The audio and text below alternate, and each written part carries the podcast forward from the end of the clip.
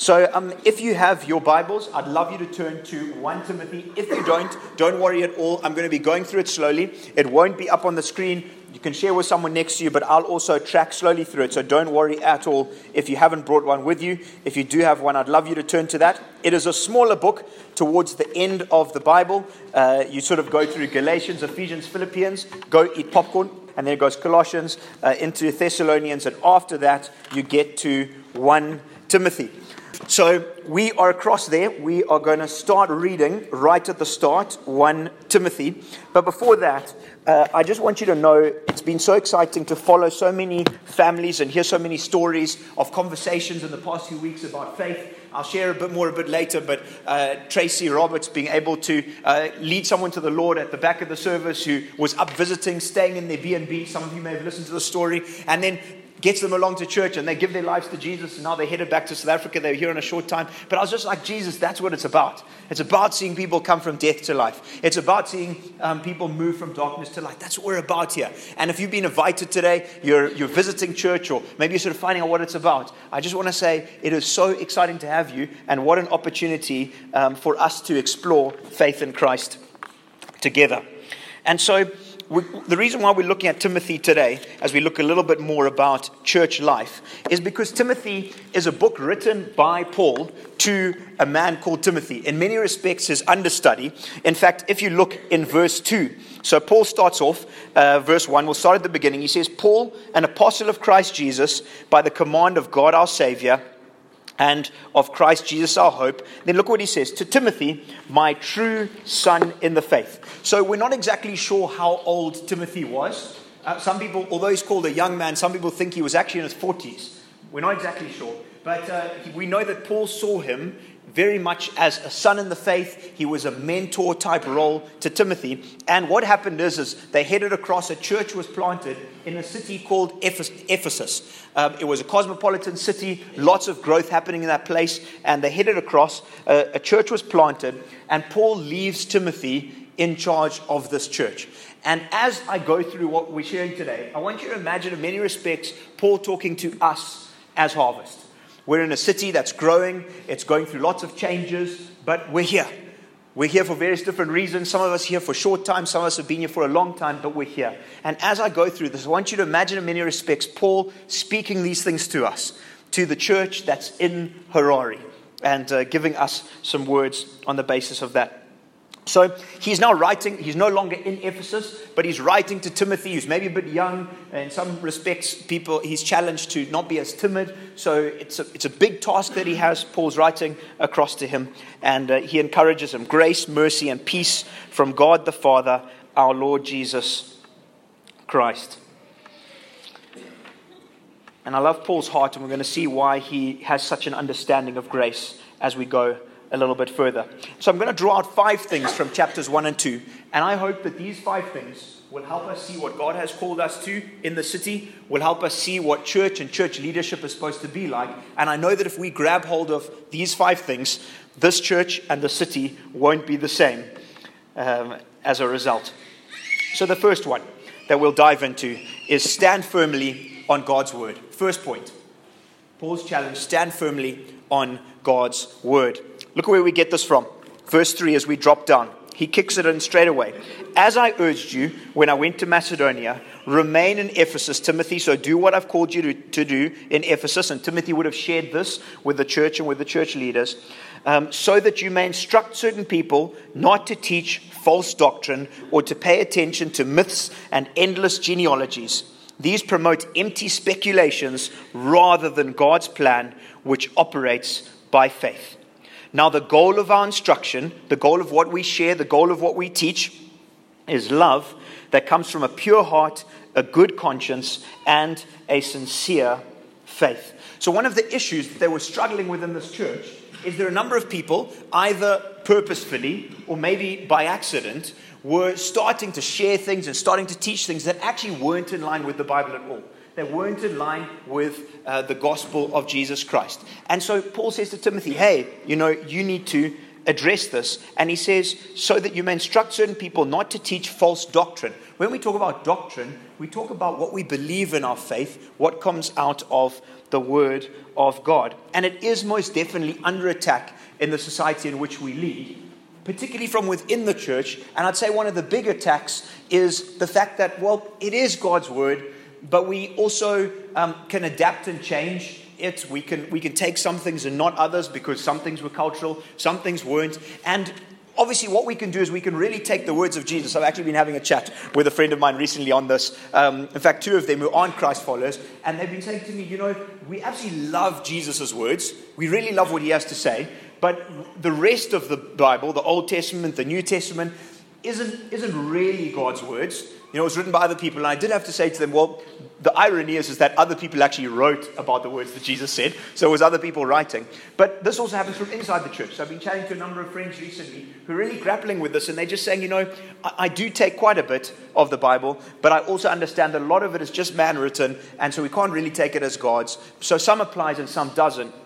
It's incredibly dangerous because either this is all and completely God's word or it's not. There's no middle ground. It's either everything or nothing, and we've got to take it as it is. And this is what Paul was getting to when he spoke to Timothy. And as a team, I want you to know that we always want to make sure that what we share on Sundays, but what we share in any other context, is and is completely out of God's word. And we go together with this as a team and we sit down and we talk about things and, and we discuss it and we challenge each other if there's been something that we're a little bit concerned about. That's why teamwork's so important. But the bottom line is, is we want to know as Harvest that what we care about is that this is faithfully taught. And that each of us studies this and studies this faithfully. And so, if any of you have any concerns ever about what we preach, about what we say, about something that you've heard, get in touch. We'd love to talk, and we've so appreciated. There's been a number of people over the months who've said, "Hey, you guys shared this, or hey, this was spoken, and it concerned me, or it didn't make sense. Can we talk about it?" Yes, we so want to talk about it. We know that we're imperfect as well, but ultimately, as a team, we want to be faithful to Scripture. We want to be faithful to what God has called us to. We know we're not going to be perfect, but our heart is is that as a church, we would be a church who is sold out and solidly planted on God's word, and that we discuss this and study this and get stuck in together. And so, for us as a church, I want to challenge you and I, and me personally as well, don't build your faith in isolation. Yes, we should have an intimate faith with Jesus. He wants us to know Him as a friend and very close. But if we study and if we research and we build ourselves on our own in isolation, it starts to get dangerous because we can mis- mislead ourselves. And so that's why God wants community. That's why He wants life group. That's why He wants friendship because iron does sharpen iron and we ensure that we stay close to Him. The other challenge don't believe everything you read on Google. Google is amazing, and uh, I, I, mean, it, it's usually always truth, all, always. Um, don't believe everything you read on Google. You can find something on Google for everything. You can find something that links up to what you believe. You find someone who's going to say what you want them to say on Google easily. You can easily do that. So I just want to say if you're searching for the truth, if you're searching for something that's on your heart, Google is probably not the first place you go to. Maybe a good place to check it up. There's some great sites, some great theological sites to go to. But Google is not a safe place to find your faith in. And uh, it, it's dangerous when it comes to that. We don't want to live by speculation. We don't want to live, as it says there, in vain discussion, but by a growing faith based on God's word.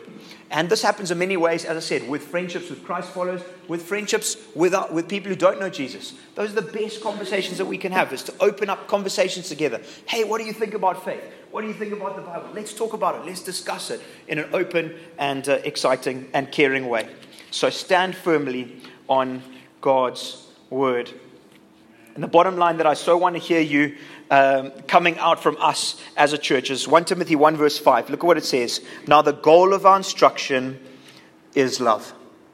We want to preach God's word, but if it doesn't come with a radical heart of God's love, if it doesn't come out of us, even when we share individually with people, if it doesn't overflow with the grace and the love of God, it's in vain.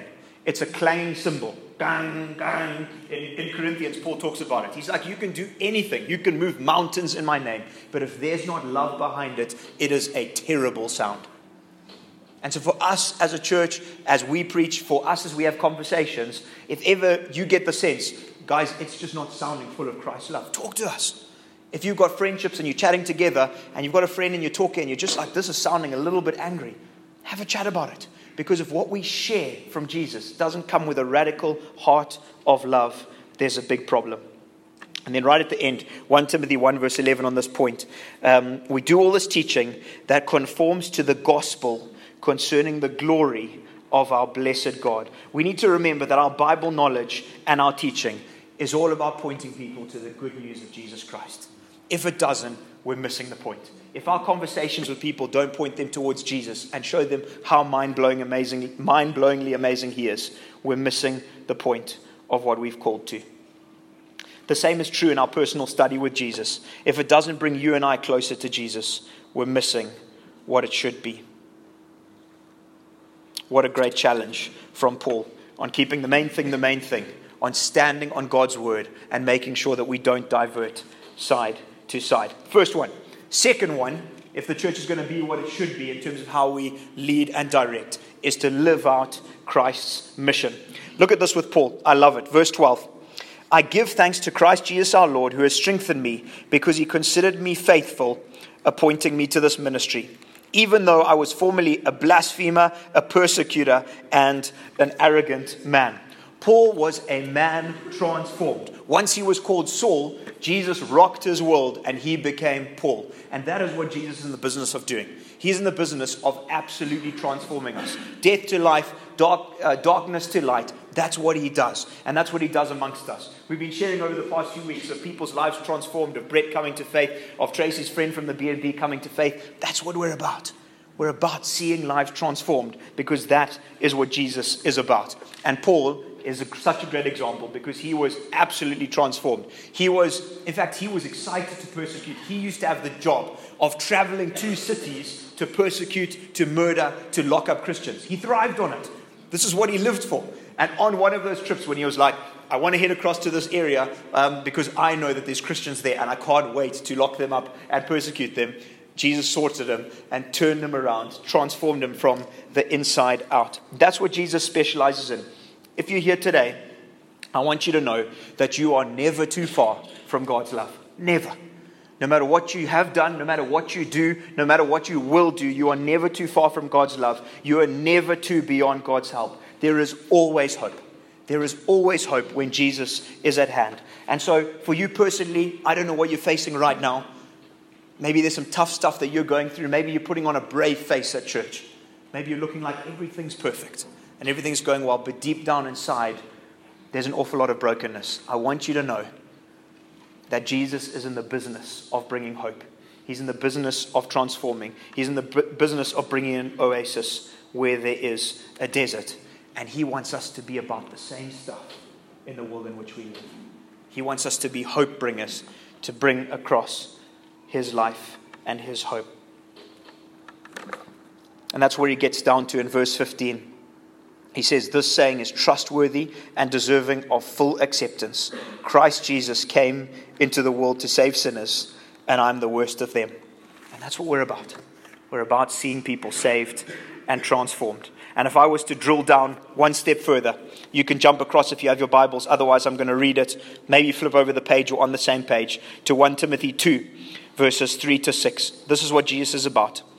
This is good and it pleases God our Savior who wants everyone to be saved and to come to the knowledge of the truth. For there is one God and one mediator between God and humanity, Jesus Christ. Jesus, the mediator, died on the cross for you and I so that we might be saved and others might be saved as well. A doorway into a relationship with God, who gave himself as a ransom for all. A ransom for all. And I was talking to a number of pastors this week and we were saying that it seems in many respects there's kind of a churn amongst churches in Harare where there's not necessarily over the past few years growth, or there might be, but it seems to be that there's certain people who suddenly don't like something at this church, and then they move to this one, and then you move to that one. And there's actually a churn, but there doesn't seem to be that much electric life change in, in Harare. And I want to say, Lord Jesus, and I want to pray this Lord Jesus, May Harvest be a place where there is real life churn, life churn, life change, where there isn't just churn from people moving from one church to another, but we see people transformed from death to life. And so please pray that with us. It's what we're praying as a leadership team as well. It's what we're about it's our mission, and it should be at the forefront of our minds each and every day. Wherever we are in business, wherever we are in school settings, every person we encounter is an opportunity to bring God's kingdom. Every single person that we come into contact with. And linked to this, I want us to know that we are in a battle for souls and it's spiritual. Ephesians 6 tells us about this. Our battle is not against flesh and blood. Paul challenges us in Timothy in, uh, in verse 18. Look at what he says 1 verse 18. Timothy, my son, I'm giving you this instruction in keeping with the prophecies previously made about you, so that by recalling them, you may fight, uh, ha- fight the good fight, having faith and a good conscience. Why does he challenge him to fight the good fight? Because when you and I step out into what God has called us to, the battle really kicks up. It really grows. Because this is the thing with Satan and his workers, demons. They aren't omnipotent. They're not God. They're not omnipresent. They can't be everywhere at once like God can. So they choose. They choose. They choose where will I be most effective? Where is that person stepping out in faith? Where is that person seeing a great impact? Great. Let's try and stop them from doing that. Whereas if we're living a laid back, relaxed life and we're not having any impact in the kingdom of darkness, he leaves us alone. No point. So I do want to know that whilst we're going after this as a leadership team, we've been praying together for protection for ourselves and for the church. When we step out and we say we want to see the lost found, and when we really go after this, you've got to know the battle is going to ramp up. You've got to know that. And Satan can do that in any different forms. He can, he, he can try whatever he does. He can bring dissension. He can bring struggle in relationships. Um, he can try with sickness, whatever else he wants to do. So I do know that those sorts of things do happen, but I know that Jesus is the victor.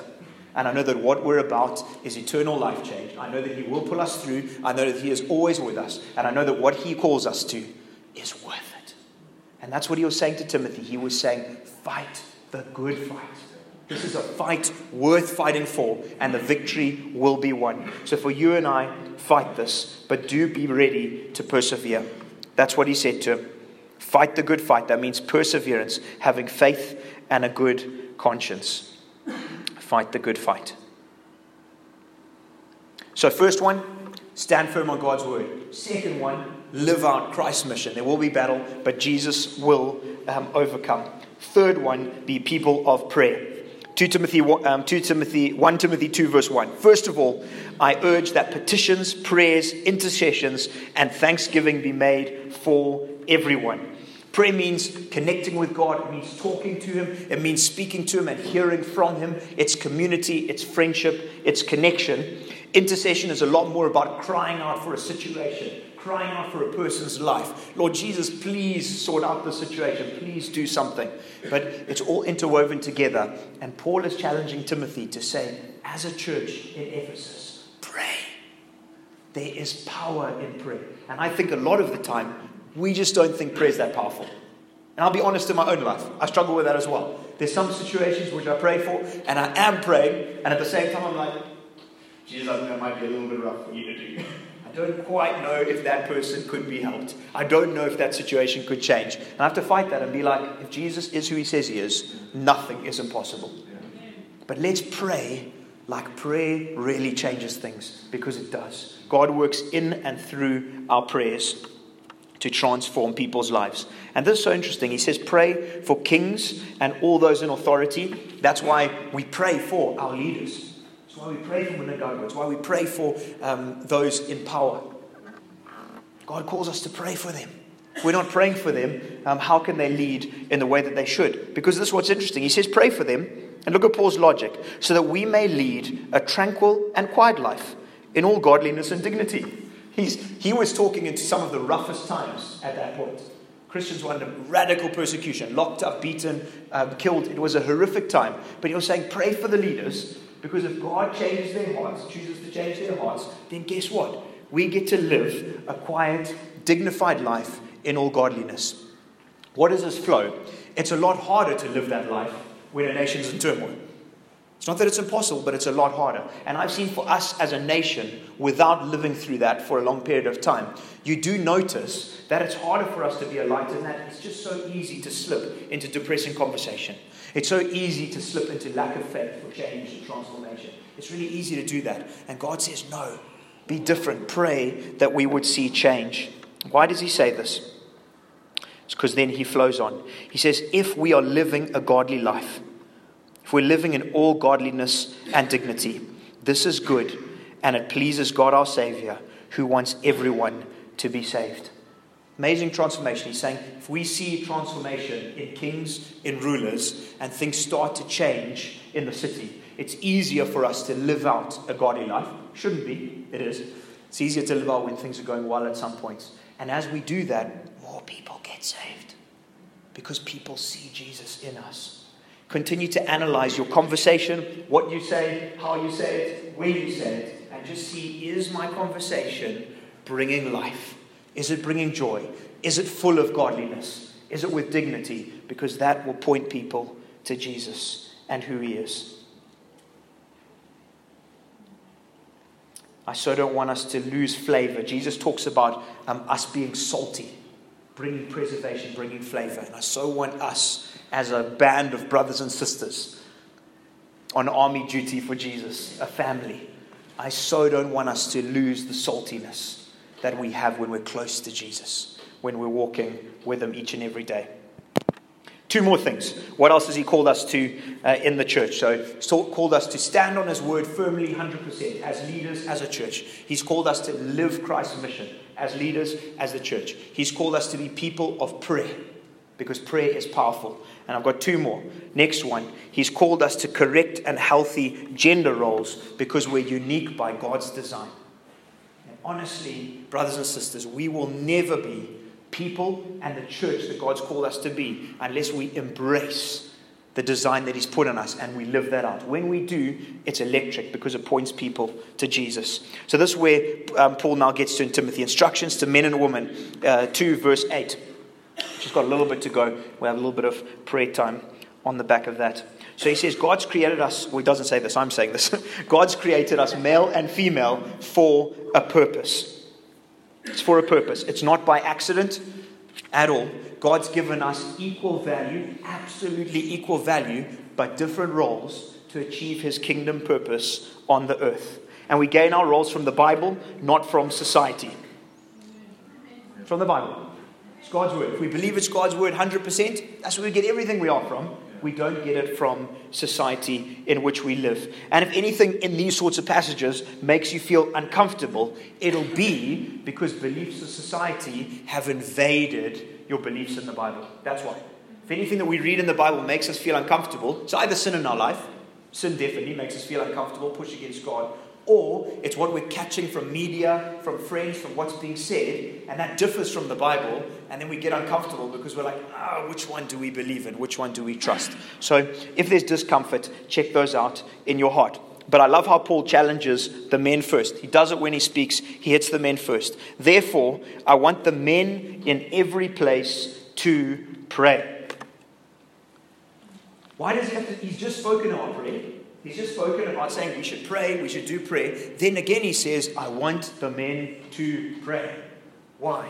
Because as men, we often struggle to take the place God has called us to when it comes to spiritual things. It's easy for us to do it in business. When you step out, it's easy for us to take risks, to do those sorts of things when it comes to outside of the church walls.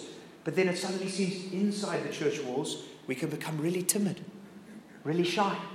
And you see us watching a rugby game. We're just going crazy, we're going wild. Or you see us discussing a business thing and we're just there and we've got confidence. And then suddenly we come to church and we just sort of feel a little bit in a strange place. And that's why Paul is saying to Timothy here get the men praying. Get them taking the place in church because a lot of the time you don't have to challenge ladies to pray. A lot of the time, you don't have to challenge ladies to come and give words in church. In fact, a lot of the time, they're eager for it. Ladies, don't stop. Run hard after that. But you have to challenge the men to it. And I don't know why, but you have to. And so, men, take your place that God's called you to in His church. It's important that we do that. So, so important that we live this out.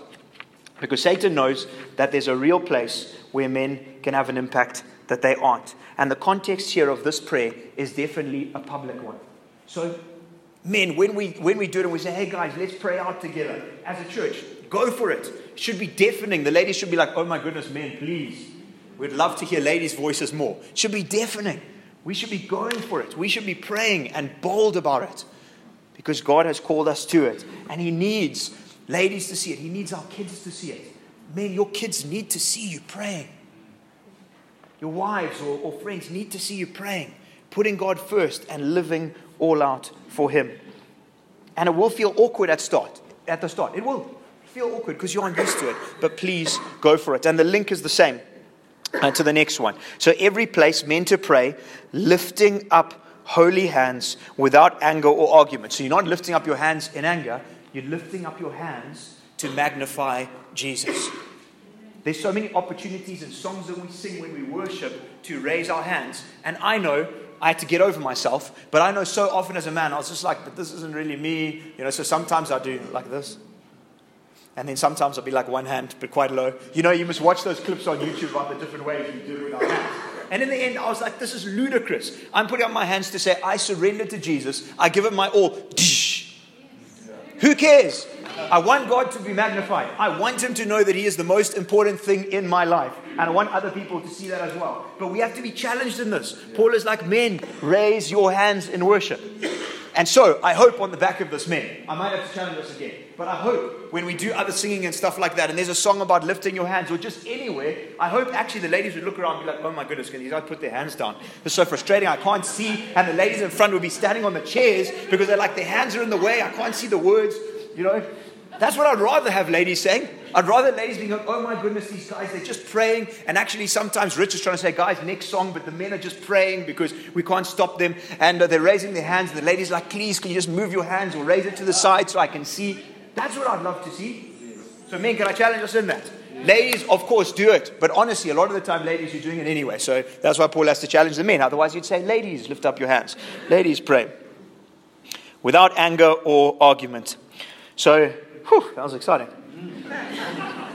I'm excited. Great. So he's talking to that, he's challenging us, and then he says, Ladies, ladies, um, to dress themselves in modest clothing with decency and a good sense, not with elaborate hairstyles. I couldn't if I wanted to, not that much hair, um, gold pearls, or expensive apparel, but with good works, as is proper for women who profess worship. So is he saying that you can't dress nicely? Not at all. He wants us to dress elegantly. You ladies are beautiful. All of you, beautiful. He wants us to show that to the world because He's created us beautifully, ladies beautifully, men, mm, questionable, um, given us other talents and other um, abilities, not, not always beauty. But what's He saying? He's saying that should not be the external, is not what I'm really after. I've already made you beautiful. I know that I've made you beautiful regardless of what you wear. I've made you beautiful. So, yes, dress, dress in a nice way, um, dress in a way that honors, um, that honors you and everything else, and that looks good. But I'm after you clothing yourself in something more important, and that's good works. So, do you see? He talks about clothing. He says, Don't dress this way. And then he says, But with good works, as is proper for women who profess to worship Jesus. And good works come out of the overflow of what he's doing inside of us. In a matter of speaking, what we're wearing on the inside. So that's a challenge for all of us. But for ladies, that's what he's saying. He's saying, ladies, I've made you beautiful. I want you to pursue Jesus with all you have, make him your number one, and overflow, clothe yourselves in good works. And can I honestly say, you ladies of Harvest really deserve a hand because I just see ladies serving. I see men serving as well. But it's amazing to see from singing to doing teas to helping with communion to doing welcoming. Ladies, thank you. Thank you for serving. Thank you for doing that. And he says, out and about and out of the church walls, may people just sit and go, oh my goodness, I can't get over the good works that that person lives out. I just can't get over it. And they'll ask the questions. You'll be able to point them to Jesus Christ. So, um, so, so, go for it in that. And then he says, A woman is to learn quietly with full submission. Let's miss that. Miss verse 11. Uh, verse 12 as well, 13, 14, 15. Okay, next one. I'm joking. We're going to hit it because there's something interesting in this. Right. Um, a woman should learn quietly with full submission. I do not allow a woman to teach or have authority over a man. Instead, she's to remain quiet. Now, what's he talking about? Should ladies never speak? Not at all. In fact, in many places, Jesus encourages it. There's amazing prophetesses in the New Testament, ladies doing incredible things for Jesus Christ. Is he saying that? No, he's actually speaking into order in church. He's speaking into gender roles and how that process works. And he follows it in verse 13, 14, and 15. So you'll see it. He is talking about roles. This is what he says. For, so he's spoken about verse 12, and now he gives a little bit of his argument. For, Adam was formed first, then Eve. Full stop. Sitting going, Paul, you haven't really given too much to it. What he's doing is he's saying if you go back to the beginning of the world, out of God's choice, not ours, God was like, okay, I'm going to create man. He has a specific role. He needs to lead. He needs my mandate on the earth. And then we're going to bring a helper alongside him. And he will never be able to do his duty on earth unless he has helpers alongside him to do it. He'll never be able to do it. But I'm giving unique roles which I've created from the beginning of time. And Paul just goes straight back to it. He's like, guys, it's Genesis. It's how God created us. So he, he says this is part of it, is in that sort of leadership set. Then he says something interesting. And Adam was not deceived, but the woman was deceived and transgressed. And I was like, Ish, Paul, that is very rough. If you're saying what I think you're saying, that is nasty, Paul. Because I was like, so what you're saying, what you're saying is because Eve ate the apple when she shouldn't have, ladies must be silent. I was like, that just sounds just a little bit rough to me. It's not actually what he's saying. This is what he's saying. He's saying that there's two reasons why that flow out of it, why there's a process of hierarchy in terms of not value, but in terms of just how we do things in church structures and in family structures. He's saying, number one, because God just made it that way. Number one, God just decided that how He uniquely builds our DNA, we're just fitted for different things. And I know this isn't always the case. Ladies aren't always like this, but I know for Sarah, she just loves the home environment and the security of it. I'm like, I just don't think like that. But she's wired that way to just make sure that there are meals on the table for us. That the kids are actually looked after, that they even have clothes to wear for school the next day. I just wouldn't even think like that. It wouldn't be in my processing. I know it is for some men. But we're just wired slightly differently. Then when he goes to this next process, what's he actually talking about? He said, in the Garden of Eden, and I've got about two minutes left. This is what happened. Adam was with Eve at the tree. Let's just get that right. Adam wasn't off somewhere else. Adam was there because the whole process happens and then straight away he is spoken to. So he was with her when this all happened. There was just silence. He didn't say anything. So he was there in the process. And then this is what happens. Obviously, Satan talks and it says that Eve was deceived or whatever else and she transgressed. But the actual process, what he is getting to, is the fact that what happened in that process is God's plan of leadership and structure didn't happen as it should. And as a result, there was a catastrophe in terms of the world. So, what he's saying is, he's saying if our roles and how those play out don't happen as God intended from the beginning, then catastrophe follows. It'll follow in the home if we don't understand and appreciate and enjoy our roles and know that we both uniquely help each other in the process. In church, it'll be the same. It'll lead to catastrophe. And in society, it, ha- it did lead through sin and it will lead to catastrophe. So that's what he's getting at. He's not saying, oh, Eve, you sinned. He's actually saying, what happened was, is the order of male and female got mixed up. And the order of man female that got mixed up there created sin that has destroyed society as we know it. And so he's getting back to the point of saying, guys, keep to the order that God's given. And then he says, but she will be saved through childbearing if they continue in faith, love, and holiness. And this is why it is so important that Mark and Taryn are on the leadership team. because they take verse 15 seriously. Proper. Properly seriously. And so I just, as I read this, I was just like, boom, thank you, Lord. Mark and Taryn, this is you guys. She'll be saved through childbearing. What's he actually talking about? By giving birth, do we get saved? No. His follow on is there was obviously a curse that happened in the garden. The curse happened. Men were cursed in terms of hard work. Ladies, it happened through childbirth. God said this is going to be painful. And actually, what he's saying here is he's actually saying because of Jesus, there is hope. He's saying the order of things has been messed up. We can do it right. But what he's actually saying in this process is that And he actually links it to, I'll read you a little verse, 1 Corinthians 3. It's, it, he, he, follows the same, same format. If anyone's work is burned up, he will suffer loss, though he himself will be, will be saved, but only as through the fire. What, and, and what he's actually saying in that is he's saying someone will be saved in a process in spite of the fire. Instead of through, it's really in spite of. And he's saying, ladies, do you know what? Jesus has your back, and you will be saved for all eternity in spite of what childbirth might bring. And I know that we live in an age where there's a lot of healthy modern medicine, but in many parts of the world, there isn't.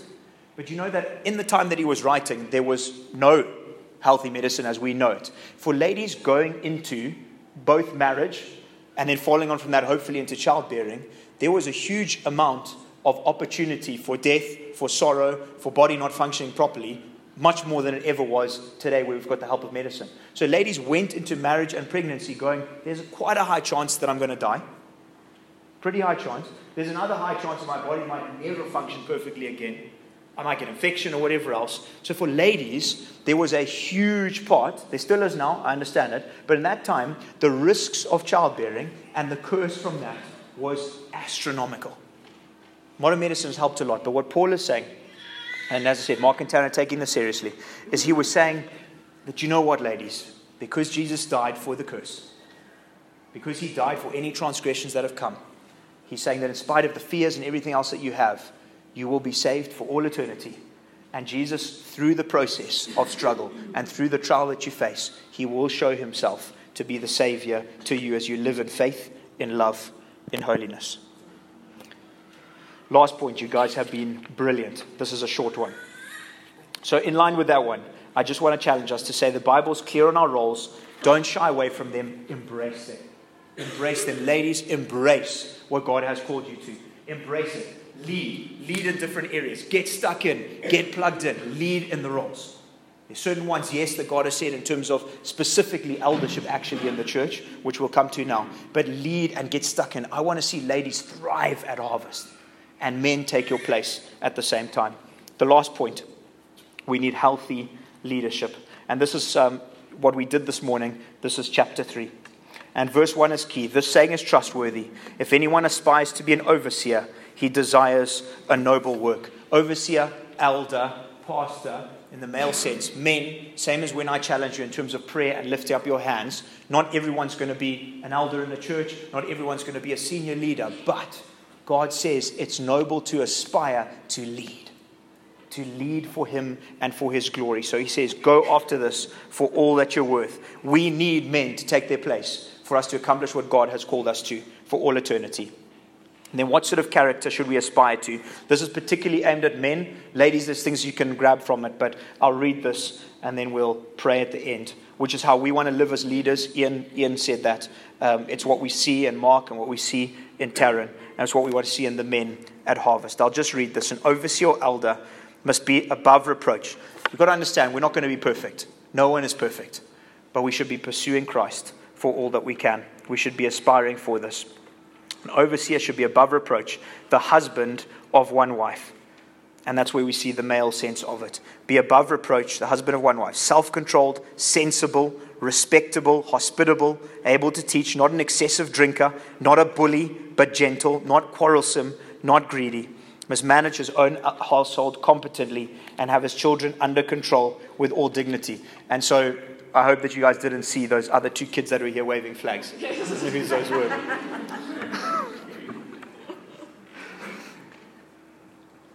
If anyone doesn't do this, how will he take care of God's church? He must, he must not be a new convert, or he might become conceited and incur the same condemnation as the devil. Furthermore, he must have good reputation among outsiders so that he does not fall into disgrace and a devil's trap.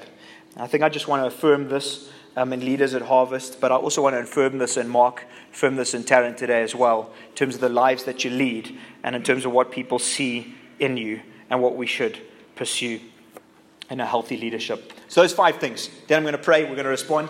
First one, as a church and as people, we need to stand on God's word. Second one, we need to live out God's mission and live it out for all we're worth. Third one, we need to be people of prayer.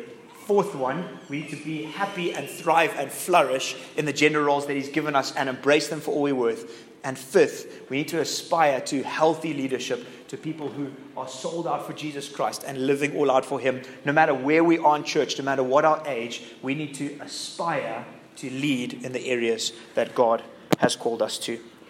Let's pray.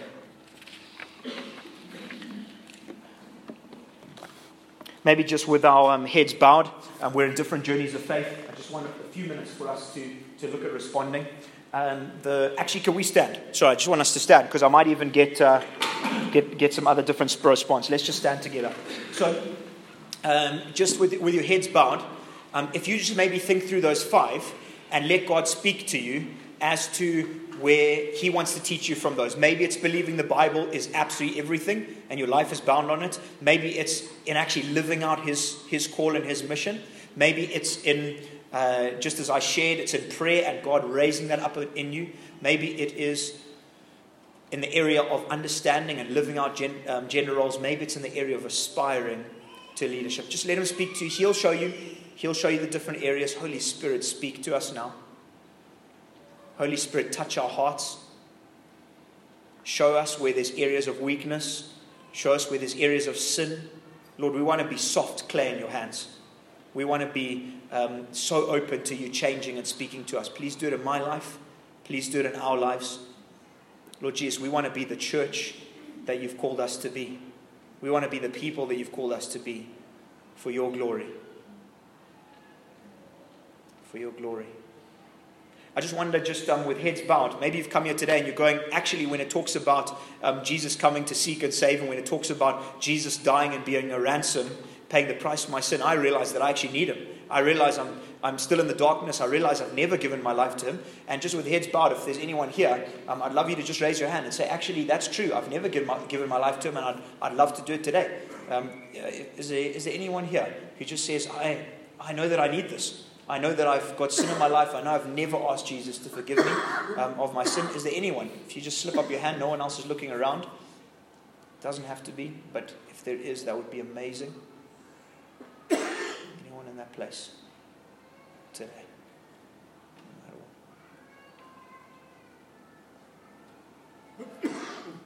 Cool, that's okay. We want to keep giving these opportunities each and every week because we want to see people come to faith. So I'd love us to raise our hands together. Yeah, be brave, especially the men.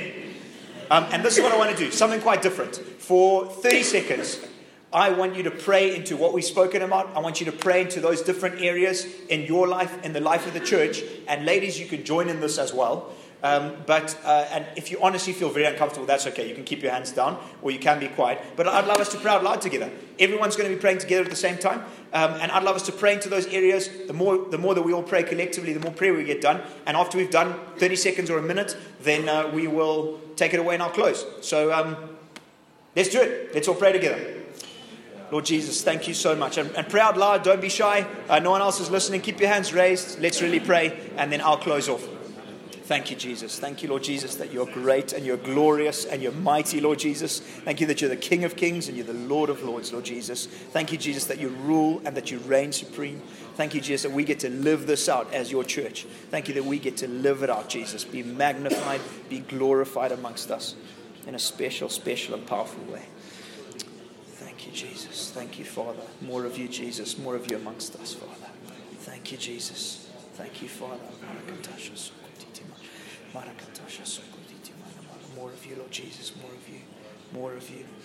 More of you. Lord Jesus, as we pray, we, we, we want to get better at this. We know that we're learning. Some of us are baby steps. As we get better at, at praying and praying together, as we get better at magnifying you and showing it and expressing it with our hands, as we get better living for you, we ask that the end result would be that you would be magnified and that many people would come to faith. Many people would be saved in this city and beyond. In your incredible name we pray. Amen. Amen. Thank you, Lord.